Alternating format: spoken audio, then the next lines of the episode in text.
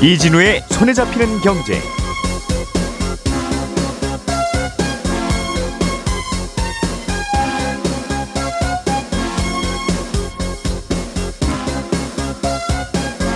안녕하십니까 이진우입니다. 어, 프랑스 정부가 우리 시간으로 어젯밤에 연금 개혁안을 발표했습니다. 하지만 노조가 반발을 크게 하고 있고 여론도 별로 호의적이지 않아서 실제 시행되기까지는 좀 논란이 예상되고도 있습니다.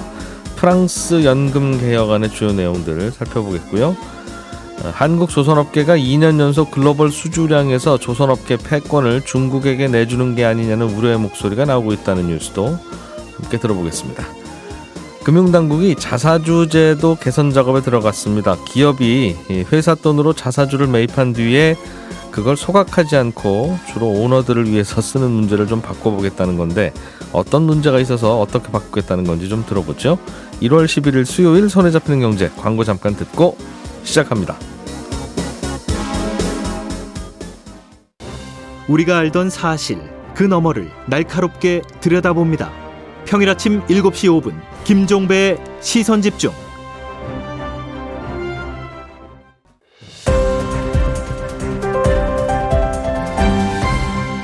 이진우의 손에 잡히는 경제. 네, 어려운 경제 뉴스들 쉽게 한번 정리해보는 시간. 오늘은 손에 잡히는 경제 박세훈 작가, MBC의 양효걸 기자, 한국경제신문의 나수지 기자 이렇게 세 분과 함께합니다. 어서 오세요. 네, 안녕하세요. 자, 나수지 기자님이 네. 준비해 오신 소식은 자사주, 그러니까 기업이 회사 돈으로 그 회사 주식을 사들이는 건데 이 자사주를 사면 반드시 앞으로는 소각하도록 하겠다. 그냥 네. 이른바 꿈쳐두고 있다가 다른 엉뚱한 곳에 쓰는 걸 막겠다는 그런 얘기인가 봐요. 네, 이 음. 금융당국이 앞으로는 기업이 자사주를 사면 반드시 없애서 주식수를 줄이도록 하는 제도를 만드는 걸 지금 검토하고 있는 건데요. 예. 어, 이런 제도를 만들겠다고 하는 이유는 이 자사주가 주주 전체가 아니라 좀 대주주들한테 유리한 방식으로 활용되고 있는 것 같다라는 지적 때문입니다. 음. 그러니까 자사주는 말 그대로 회사가 자기 회사 주식을 보유하고 있다라는 의미죠. 예. 그래서 자사주는 주주총회에서 이 투표를 할 수 있는 의결권이 없습니다. 음. 그러니까 전체 회사 돈으로 산 주식인데 주주총회에서 특정 주주의 편을 들면 안 되니까요. 그렇겠죠? 네. 근데 이 한국 기업 대주주들은 이 죽어 있는 자사주 의결권을 부활시키는 방법으로 대주주의 회사 지배력을 좀 강하게 만들거나 음. 경영권을 방어하는 데 쓰고는 했습니다. 그러니까 결국 회사 돈으로 자사주를 산 다음에 주주 전체가 아니라 대주주한테 유리하게 주식을 사용하는 소위 꼼수가 많다. 이런 음. 지적이 음. 이어지고 있었고요. 그래서 금융당국이 그럴 바에는 회사 돈으로 자사주 사면 아예 이거 없애서 회사 전체 음. 주식수 줄이고 그만큼 남아있는 주식들 가치가 다 높아지도록 자사주 소각을 음. 의무화하자라는 제도를 검토를 하고 있는 겁니다. 음. 자사주를 샀는데 네. 회사 돈으로 산 거니까 의결권이 없는데 어떻게 하면 의결권이 다시 살아나는 꼼수가 가능했어요? 네, 크게 두 가지 방법이 있는데요. 음. 이 먼저 대주주가 좀 나랑 친한 다른 회사나 다른 사람한테 자사주를 파는 겁니다. 그러면 음. 이게 더 이상 회사가 내 주식을 가지고 있는 게 아니라 남의 회사가 내 주식을 가지고 있는 거니까 예. 그 남의 회사 쪽에서 의결권이 살아나겠죠. 음. 근데 그러면 굳이 왜 친한 사람한테 주식을 팔아서 의결권을 살리느냐 하면 회사가 경영권 문장에 휩싸여서 위기일 때 이런 방법을 주로 사용을 합니다. 그러니까 주주총회에서 표 대결을 해야 되는데 내 편 들어줄 것 같은 사람한테 자사주를 팔아서 의결권을 아, 살리는 거죠. 회사 금고에 들어있는 주식은 의결권이 없지만 네. 그 주식을 누군가한테 넘기면 그때부터는 다시 그건 회사 주식이 아니니까 네. 살아나는데 친한 회사 친한 친구한테 잠깐 넘긴다는 거죠? 네 그렇습니다. 그래서 음. 국내 상장사를 보면요, 이 대주주 지분율이 좀 낮은 곳들이 있는데 예. 이런 곳들이 평소에 회사 돈으로 자사주를 좀 많이 사두는 곳들이 꽤 있습니다. 음. 그러니까 자사주가 많으면 경영권을 좀 위협하려는 쪽에서도 아유 저기는 저 자사주 활용해서 여차하면 좀 친한 쪽에 지분 팔아서 우호 지분을 확보하겠구나라고 생각을 할 거고 예. 그래서 애초에 경영권 문장에 휘말릴 일이 조금 적을 테니까요. 음. 그러니까 결국 대주주조는 안 들이면서 경영권도 안정적으로 확보를 할 수 있는 그런 상황이 되는 겁니다. 음. 대주주 입장에서 보면 안정적인 경영권 확보인데 네. 다른 주주들 입장에서 보면 장기 집권이다. 이제 그렇게 본다는 거죠. 네. 왜 음. 회사 돈으로 너의 경영권을 음. 안정적으로 만드는데 쓰느냐라는 예. 거죠. 음. 이 자사주가 무슨 인적 분할 뭐 이런 데 사용되면 또 그게 전체적으로 지주회사를 만드는 주춧돌로 활용되면서 그것도 결국은 회장님 위해서 쓰는 거 아니냐. 네. 하는 맞, 논란도 좀 있었어요. 맞습니다. 이거 음. 조금 더 복잡한데요. 이거를 소위 그 자사주의 마법이라고 부르기도 합니다. 예. 그러니까 어 기업을 쪼갤 때 이제 의결권을 살리는 건데요. 그러니까 지분을 100% 자회사를 만들어서 모회사와 자회사를 세로로 쪼개는 음. 위아래로 쪼개는 물적 분할 말고 네. 이 회사를 가로로 양쪽으로 쪼개는 인적 분할을 할 때 좌우로 쪼갤 때 예. 네. 이 자사주의 마법이 벌어집니다. 음. 이 인적 분할의 특징을 보면요. 이 원래 회사랑 새로 생긴 회사의 주주 구성이 똑같다는 겁니다. 좌우로 쪼개니까. 네. 음. 근데 물적 분할로 회사 쪼개면 기존 주주들이 새로 생긴 회사 주식을 못 가지지만 인적 분할은 가질 수 있는 거죠. 예. 다시 자사주로 돌아가서 어, 대주주가 지분 10%를 가지고 있는 A라는 회사가 있다라고 해볼게요. 음흠. 근데 이 회사가 자사주도 10%를 가지고 있습니다. 그럼 이제 이 A라는 회사를 쪼개는데 양쪽으로 둘로 쪼개서 A와 B라는 회사로 각각 만들면 음. 어떻게 될까요? 그러니까 일단 자사주는 보통 어, 자산으로 보고 회사의 음. 자산으로 보고 한쪽에다가 몰아줍니다. 그러니까 회사를 좌우로 쪼갤 때 왼쪽 회사에 넣을지 오른쪽 회사에 넣을지 그건 그때 그때 알아서 할 수 있다. 네, 음. 알아서 할 수 있는데 보통은 어, 한쪽으로 몰아주는 거죠. 예, 예. 근데 그렇게 되고 보면 이 A 회사와 B 회사의 주주 구성은 똑같아야 되니까 음. 이 자사주를 A 회사에 몰아뒀다고 볼때 예. 어, 이 B회사는 주식을 새로 생긴 B회사는 A회사 지분율에 따라서 주주 구성이 똑같아야 되니까 이 자기네 새로 생긴 회사 주식을 똑같이 나눠줍니다. 그러니까 A회사 주식을 10% 가지고 있는 최대 주주면 새로 생긴 B회사 주식도 10% 가지게 되는 거죠. 예. 그리고 A회사에 아까 몰아준 자사주 10%에도 새로 생긴 B회사 주식 10%를 줍니다. 음흠. 그러면 결국 A 회사가 B 회사 주식을 10%를 들고 있게 되는 거고 음. 이건 자사주가 아니라 남의 회사 주식이니까 의결권이 살아나게 되는 거죠. 예. 그러니까 대주주 입장에서 정리를 하면 음. 원래 회사를 쪼개기 전에는 전체 덩어리에 대해서 10%만큼 의결권을 행사할 수 있었는데 예. 회사를 쪼개고 나니까 A 회사에 대해서는 여전히 10%만큼 의결권을 행사를 하는데 음흠. 이 B 회사에 대해서는 원래 가지고 있던 10% 거기에 더해서 A 회사가 가지고 있는 지분 10%만큼도 의결권을 대주주가 행사할 수 있게 되는 겁니다. 음. 어차피 A 회사 의사 결정도 대주주가 하는 거니까요. 음. 그래서 결국 놓고 보면 대주주는 아무것도 안 했는데 자사주가 있는 상태에서 인적 분할만 한번 회사를 잘랐더니 음. 갑자기 내 어, 회사에 대해서 입김이 좀 더 세지는 효과가 생깁니다. 예. 그만큼 대주주가 아닌 다른 주주들은 조금 손해를 볼 음. 수밖에 없는 거고요. 그러니까 결국 정리하면 이 기업들이 주주 공금으로 자사주를 샀으면 그거를 모든 주주한테 이득이 되게 활용을 해야 되는데 음. 지금은 대주주만 좋은 방식으로 활용하는 경우가 많아서 이 음. 앞으로는 주주들한테 좀 공평하게 혜택이 돌아가도록 해야 되겠다. 라는 게 금융당국의 생각이고요. 예. 어, 다만 이런 보도가 나왔을 때 어제 금융당국이 우리 이거 어, 의견 수렴하고 있고 당장 음. 할건 아니고 좀 시간이 걸릴 것 같다라고 이야기를 했거든요. 그래서 예. 당장 이런 식의 제도가 나오는 건 아니고 좀 시일을 걸쳐서 음. 어, 제도화 될 것 같습니다. 뭐 하느냐 아느냐 하는데 뭘 더 시를 여론을 좀 보겠다 그런 얘기겠죠? 네, 그런 음. 얘기기도 하고 또 음. 어, 이렇게 이런 방법을 막는데 꼭 자사주를 무조건 팔아라라고 하는 거 말고 음. 뭐 이렇게 쪼갰을 때 의결권을 제한한다든지 하는 예. 다른 방법들도 조금 있을 것 같아서 음. 이런저런 방법을 살펴보는 것 같습니다. 당국 입장에서는 분명히 이거 자사주 소각 안 시키고 갖고 있으라 그러면 어떤 머리를 써서라도 또 뭔가 꼼수가 살아나니까 없애게 하는 게 제일 맞다는 건데 네. 어, 소각을 해서 없앨 만큼 자금 여유가 많지는 않은데 일단은 주가가 많이 내렸을 때는 회사 돈으로 자사주를 좀 사서 주식 부양을 하고 네. 그리고 그 나중에 또 주가가 많이 오르면 그 자사주를 또 시장에 팔아서 미안하지만 네. 그래서 또 자금 조달해서 회사 운영에 쓰겠다는 그런 경우도 있어서 네. 어, 그런 경우에는 기껏 산 자사주를 소각시키면 우리 또 어떡합니까 하는 반발은 있을 수는 있겠는데 예, 그동안 이런저런 자사주가 꼼수에도 많이 사용이 되기도 했었죠. 예. 자, 박 작가님이 준비해 오신 소식은 프랑스 얘기인데 네. 예, 프랑스의 연금 개혁안이 발표가 됐나 봅니다. 이게 뭐 밤에 발표됐습니다. 뭐 그 나라 연금 개혁안이 뭐 어떻게 바뀌는 게 우리가 무슨 관계가 있나 싶은데 우리나라 국민연금도 계속 뭘 좀 바꿔야 되고 좀 더 내고 덜 받는 쪽으로 바꿔야 되고 이런 얘기가 있다 보니까 그렇습니다. 우리보다 몇 걸음 먼저 앞서간 나라가 연금 가지고 어떤 고민을 하는지도 또 남의 일은 아니에요. 그렇죠. 특히 음. 윤석열 대통령이 연초에 밝힌 3대 개혁안에 연금 개혁이 또 들어가 있기 때문에 예. 또 관심을 갖게 되는 뉴스인데 프랑스 연금 개혁안의 핵심은 연금을 받을 수 있는 나이를 늦춘다라는 겁니다. 음. 지금은 62세부터 받을 수 있는데 예. 이 기간을 단계적으로 늘려가지고요. 2030년이 되면 64세로 늦춘다는 겁니다. 어차피 사망하는 날짜는 정해져 있을 테니까 연금 받는 기간을 줄이겠다는 뜻이네요. 그렇습니다. 그리고 음. 한마디로 더 일을 하라라는 겁니다. 왜 이런 개혁안이 나왔냐면요. 우리나라는 연금을 미리 걷어서 쌓아두고 운영을 하다가 나중에 나눠주는 방식이잖아요. 지금은 그렇죠. 그래서 연금이 고갈된다 이런 얘기가 나오는 거고요. 음. 근데 프랑스는 우리와는 다른 방식입니다.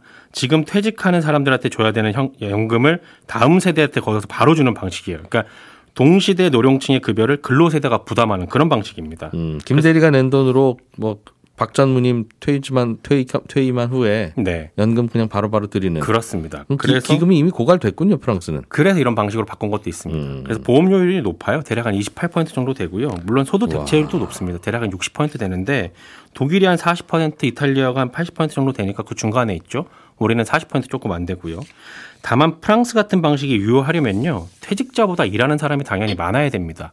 돈 내는 사람이 많아야 된다 이런 거거든요. 네. 근데 프랑스의 베이비붐 세대들이 빠르게 은퇴를 하기 시작하면서 2000년에는 현역 근로자 2.1명이 은퇴자 1명을 부양을 했어요. 예. 네, 2020년에는 1.7명이 부양을 하고 있고요. 음. 여기 2070년이 되면 현역 근로자 1.2명이 은퇴자 한 명을 부양해야 되는 그런 구조로 바뀝니다. 예. 아주 큰 폭으로 감소를 하게 되는 건데 야, 프랑스 큰일이다라는 생각을 하면 우리나라는 우리는 더 큰일인데. 그렇습니다. 그래서 프랑스 입장에서 볼 땐 이대로 예. 가면 걷는 거에 비해서 나가는 돈이 훨씬 더 많은 상황이 꼭 닥칠 거다. 그러니까 음. 프랑스 정부가 연금 개혁을 지금 해야 된다라는 겁니다. 지금 같은 구조로 가면 2030년쯤 되면 연간 한 18조 원 가량 이렇게 적자가 생기고 음. 그 후로는 적자 폭이 계속 커질 거라는 게 이번 개혁안의 어, 어떤 핵심이었는데 그러겠어요. 회사에 있는 근로자들 월급 봉투에서 28%를 떼서 네. 음, 노인들한테 나눠주는데 노인들의 평생 소득의 한 60%를 보전해 줘라. 네. 그러니까 어디서 뭐 돈을 아끼고 할 만한 데가 없으니 그렇죠. 당연히 구멍이 나죠. 적자가 나도 뭐 국채를 발행한다거나 뭐 아니면 뭐또 재정 적자 감수하고 연금을 줄 수도 있겠지만 음. 예. 또 걸리는 게 뭐냐면요. 프랑스가 유럽연합에 속해 있잖아요. 그러니까 돈을 함부로 찍어서 쓸 수 없죠. 그렇습니다. 음. 재정 준칙이 있기 때문에 요거 어기게 되면 또 벌금 내거나 아니면 유럽 예산 나눠줄 때 페널티 주거든요. 그러니까 음. 재정 적자 늘려서 해결하는 것도 한계가 있고요. 그러다 보니까 나온 개혁안이 연금 개시 시점을 늦춰서 재정은 더 확보하고 수령자는 더 줄이겠다. 네. 요겁니다. 뭐 프랑스도 별 답은 없나 보네요. 네. 그러니까 결국은 덜 받아야 되는데 그렇습니다. 매월 받는 돈을 줄이면 이것도 용돈 연금이니 이런 얘기 나올 테니까 나오죠. 아예 받는 시점을 좀 뒤로 미루자. 네. 그렇다고 또 세금을 또 올리자니 그것도 저항이 좀 심- 심할 것 같고요. 음. 마크롱 대통령은 몇 년 전에도 이 연금 개혁 시도하다가 좌절된 적이 있는데 네. 아, 이번에는 어떨까요? 만만치 않을 것 같습니다. 2019년에 프랑스 파업 다들 기억하실 거예요. 당시에 철도, 지하철, 버스 다 안 다니고 상점들 문 닫고 사실상 나라가 마비가 됐었는데 음. 당시의 연금 개혁 내용은요. 프랑스는 연금 제도가 42개가 있어요. 네. 직종에 따라 다르고 같은 직종에서도 직능에 따라 막 다르고 그래요. 그래서 이걸 하나로 합치자는 거였습니다. 음. 근데 어떤 직종에는 기금이 아주 많이 쌓여 있을 거고 예. 어떤 쪽은 또 반대로 아주 조금 쌓여 있을 테니까 이걸 칸막이 없애고 하나로 합친다고 하니까 당연히 기금 많은 쪽에서는 반대를 강하게 했었죠. 네. 그런 와중에 또 2020년에 코로나가 터지는 바람에 코로나 신경 쓰느라 연금 개혁 얘기가 쏙 들어갔었거든요. 예. 그러다가 이번에 다시 개혁하겠다고 카드를 내민 건데 당연히 노동계는 아주 강하게 반발을 하고 있습니다. 음. 어제 당장 개혁안 발표 나자마자 우린 19일부터 전면 파업에 들어가겠습니다라고 예고를 했고요. 음. 이 개혁안이 실제로 작동을 하려면 국회에서 오케이가 돼야 되는데 이것도 통과 가능성이 낮습니다. 왜냐하면 여당 의원 수가 가반이 지금 안 되거든요. 음. 다만 그럼에도 프랑스 정부가 밀어붙이는 건 프랑스 헌법을 보면요. 정부가 긴급한 상황이라고 판단할 때는 총리 책임 아래 의회 투표 없이도 정부 법안이 실행이 될수 있게끔 하고 있습니다. 음. 프랑스 헌법에서 보장을 하고 있어요. 진짜 긴급할 때만 쓰라는 취지일 것 같은데. 근데 또 뭐 긴급하다는 게 다 주관적이니까요. 물론 그럴 땐 또 야당이 내가 네. 불신임의 안을 제출해가지고 정부를 견제할 수 있긴 한데 이건 쉽게 음. 얘기하면 의회가 총리를 바꿀 수 있다는 거거든요. 근데 현 대통령하고 총리가 지금 같은 당 소속인데 네. 총리를 다른 당 출신으로 바꾸게 되면 대통령은 의회 장악력이 떨어지고 그러면 바로 레임덕으로 갈 수 있는 그런 상황입니다. 음. 그래서 과연 프랑스 정부가 연금 개혁안을 국회 패싱을 할 것인가? 패싱을 하면 한 번은 할수 있는데 그러면 이제 총리가 바뀌게 되는 문제가 네, 생기고. 그러니까 남은 임기 기간 동안 굉장히 힘들어지겠죠. 음. 아니면 다른 당근책을 써서 의회를 설득해 낼 것인가? 이게 앞으로 남은 관전 포인트가 될 겁니다. 그리고 노동계 거센 반발도 설득을 해야 될 거고요. 그냥 그래서 보통 자기 임기 때 이런 일 안 하고 넘어가죠. 많은 나라 많은 정치인들이 네, 그렇습니다. 음, 하긴 해야 되는데. 네. 음, 프랑스는 시도를 하고 있군요, 일단. 예, 예전에 시도했다가 재임이 안 된 경우도 있습니다. 프랑스 대통령. 은 그래요. 자기 직을 걸고 시도를 하는 건데 네. 음, 모르겠습니다. 또 뭐 세부 안으로 들어가면 또 불만이 있을 수도 있겠죠. 네. 자, 양효걸 기자님, 네. 조선업의 경우에는 긴 사이클을 타기는 하는데 한국의 수주량이 계속 중국에 밀리고 있다. 이제 조선이 원래 뭐 유럽이 하다가 일본이 하다가 이제 우리나라로 넘어왔는데 네. 중국으로 진짜 가는 건가 봐요. 네, 일단 최근에 나온 통계를 보면 영국의 조사기관 클락슨 리서치가 어, 나온 통계 보면 지난해 12월까지 누적으로 한국은 약 290척 정도를 수주를 했습니다. 그래서 예. 전 세계 선박 발주량의 38%를 차지했거든요. 음. 그러니까 1년 나오는 주문량 10대 중에 4대는 일단 한국이 차지했다는 겁니다. 어, 객관적으로 보면 분명히 높은 수치긴 한데 세계 1위는 아닙니다. 음. 1위는 중국이 차지를 했는데 예. 중국은 모두 730척 가량을 수주하면서 점유율 49%를 기록했습니다. 그래서 음. 아, 2년 연속 수주량에 있어서는 중국이 1위를 지키고 있고요. 우리는 이제 지난 2021년 2위로 내려앉은 뒤부터 좀 따라가는 상황이거든요. 그래서 음. 국내 조선사들이 어 근데 3년치일감을 일단 모두 따놓은 상황이긴 합니다. 우리나라 조선사들도 네, 맞습니다. 음. 그래서 당장 불안한 건 아닌데 그리고 이제 점유율로만 보면 2018년 이후 우리나라도 가장 높은 점유율이긴 합니다. 음, 중국과 우리나라가 둘 다 잘하고는 있는데 중국이 양으로 보면 조금 더 잘하고 있다. 네. 음. 일단 선박수로만 봐도 그런데 이 조선업에서 선박의 수주량을 잴 때 선박의 종류라든지 아니면 이제 건조할 때 들어가는 공력, 노력이나 어려움을 고려해서 이 표준 단위로 환산을 하거든요. 음. CGT라고 하는데 이 LNG 운반선이나 연료 추진선 이런 거는 또 비싼 배고 친환경 규제가 들어가면 또 이 CGT가 높습니다. 음. 그래서 중국은 약 2천만 CGT고 우리나라는 한 1,600만 정도 되거든요. 아하. 예, 선박 수는 차이가 큰데 수주 예. 점유율에서는 그렇게 큰 차이가 나지 않는 이유가 바로 여기에 있습니다. 아, 아주 비싼 거 한 척을 수주하면 네. 싼거 열 척 수주한 거랑 그냥 같은 걸로 같은 봐주는군요. 걸로 보는 겁니다. 예. 그래서 아, 이래두고 업계에서는 이미 한 3, 4년치 일감을 이제 한국이 따놨기 때문에 음. 아, 조선 3사가 어, 고부가 가치 선박 그리고 한마디로 돈 되는 알짜 수주만 챙겼기 때문이다 이렇게 이야기를 하고 있습니다. 예. 그래서 어, 수치로는 중국이 압승을 했지만 정작 음. 실속은 한국이 차렸다, 어, 챙겼다. 뭐 이런 또 해석도 있고요. 근데 이렇게 위로하기에는 일본이 우리나라한테 물량으로 밀릴 때 똑같은 얘기 했거든요. 맞습니다. 어. 일본은 뭐 그냥 좋은 것만 하는 거예요. 뭐 한국 뭐 싼 거 하라 그래. 뭐 네. 그랬다가 이제 이렇게 벌어진 거라서. 네, 그, 노, 음. 그 논리를 또 그대로 따라가자면 이제 예. 특히 이제 대형 액화 천연가스 LNG 운반선, 뭐 컨테이너선, 뭐 초대형 원유 운반선 이런 거 만들기가 굉장히 힘들거든요. 이런 배들을 많이 따냈다는 건데 특히 이제 러시아 우크라이나 전쟁 때문에 가장 몸값이 치솟은 게 바로 대형 LNG 운반선입니다. 그러니까 네. 원래는 서유럽에 이제 가스 파이프라인으로 이제 공급을 하다가 아, 전황이 이게 안 좋아지니까 음. 아, 아예 그냥 배로 실어 나르자 하면서 이 대형 LNG 운반선이 값이 올라간 건데 음. 이 부분에서 우리나라가 전 세계 발주량의 70%를 수주했다. 네. 굉장히 뭐 아직까지는 괜찮다. 아까 음. 그런 논리를 좀 따라가고 있고요. 아, 최근에는 이제 국제 해사 기구가 이제 환경 규제를 강화했는데 저탄소 선박이라든지 음. 이런 친환경 선박의 전 세계 발주 비중이 급증하면서 우리나라도 여기에 예. 거의 한 절반 가량 차지했다. 이런 음. 뭐 긍정적인 해석도 있습니다. 그러게요. 양도 질도 다 가져오면 참 좋은데 네. 그러기는 쉽지 않죠. 그러기는 쉽지 않고. 문제는 이게 요즘 이렇게 수주가 많고 이런 게 잠깐 이러다 말 것 같기도 하고 말씀하셨듯이 이 LNG 운반선이라는 건 어, 다 만들어서 이제 쓰, 쓰고 나면 그때부터는 더는 안 필요한 거니까. 네, 맞습니다. 음. 그리고 이제 그 아까 말씀하셨듯이 세계 경제 이제 침체 우려 때문에 물동량이 줄어들면 예. 선박 발주량도 확 줄 수 있다는 거고요. 음. 아, 그리고 우리나라가 앞으로 한 3, 4년치 수주 물량 다 확보했기 때문에 당분간은 괜찮을 것이다 이런 시각이 많은데 다만 이제 그 이후가 걱정인 겁니다. 그래서 음. 문제는 배 만드는 물량을 덜컥 받아왔는데 현장에서는 이걸 만들 사람이 없다는 거고요. 음. 이 조선업계에서 추산한 자료를 보면은 올해 말까지 부족한 생산 인력이 거의 한 14,000여 명이 되는데 음. 이 앞서 말씀드린 어, LNG 운반선 등에 대한 수주가 많아지면서 이 음. 인력들이 확 늘어난 건데 예. 현장에서는 지금 일손이 좀 달리다는 얘기들이 달려서? 계속해서 나오고 음. 있습니다. 어찌 보면 요즘 건설 경기 안 좋은데 다행일 수는 있겠어요. 네. 그쪽 인력이 비슷하게 서로 이제 나눠서 쓰니까 일을. 네. 어, 외국인 노동자들도 좀 많이 당연히 투입돼야 될 텐데 이것도 좀 계속 걸림돌인 모양이더군요. 네, 이제 코로나 때문에 외국인 노동자들이 예. 많이 빠져나간 상황인데 다시 인력을 확충하는 데 좀 어려움을 겪고 있습니다. 그래서 지난해 4월에 외국 전문 인력을 바로 들여오는 제도를 실행했었는데 음.